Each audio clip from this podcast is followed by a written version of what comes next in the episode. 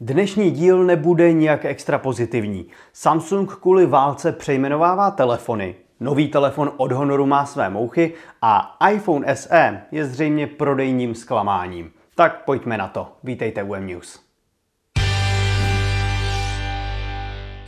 Partnerem pořadu je mobil pohotovost se svojí službou Koupíš, prodáš, splácíš rozdíl. Ruská vojenská invaze na Ukrajinu vzbudila odpor celého demokratického světa. A protože symboly hrají důležitou roli, písmeno Z, označující invazní vojska, se stává nežádoucím podobně jako nacistický hákový kříž. To samozřejmě vnímá i Samsung, který písmeno Z používá pro označení svých vlajkových modelů s ohebným displejem. Ke změně zatím dochází v Litvě, Lotyšsku a Estonsku, ale očekává se i u dalších evropských zemích. Písmeno Z se prostě vypustí a telefony ponesou názvy Galaxy Fold 3 a Galaxy Flip 3. Znovu zrozený Honor, který se snaží prosadit i na našem trhu, představil nový model s názvem X9 5G, Telefon na první pohled zaujme opravdu velkým displejem, který má úlopříčku 6,81 palců. Natchne také 120 Hz obnovovací frekvence, o něco méně už technologie IPS. Do střední třídy posílá telefon chipset Snapdragon 695 a vyloženě špatná není ani baterie s kapacitou 4800 mAh, obzvlášť díky rychlému až 66W nabíjení. Největším zklamáním jsou však fotoaparáty.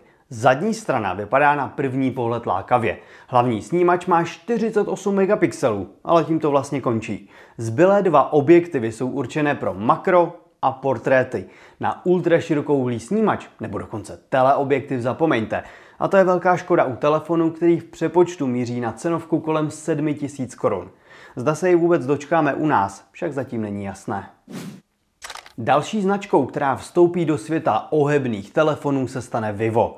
Již 11. dubna má zcela odhalit svůj první skládací telefon s názvem X Fold. To tedy není moc originální, ale aspoň se snadno zapamatuje. Nyní jsme se dokonce dočkali videa, které novinku přibližuje. A jak už název napovídá, telefon bude mít stejnou konstrukci jako Galaxy Fold.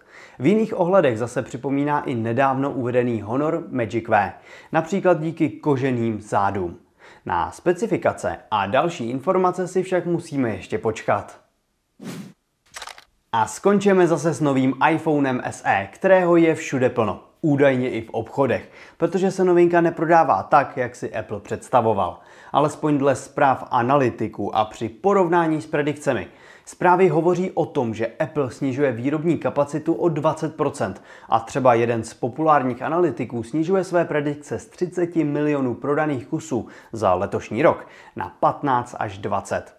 To je samozřejmě na telefon v těle pět let starého iPhoneu 8 stále vysoké číslo, ale je nepochybné, že Apple očekával jiné výsledky. Osobně jsem zvědavý, jak se staronovému iPhoneu zadaří během letošní vánoční sezóny. Víte co? Já se vás radši nebudu ptát, jestli si nový iPhone SE plánujete koupit. Nechme to prostě být. A pokud vás zajímají novinky ze světa telefonu, podívejte se na mobilenet.cz.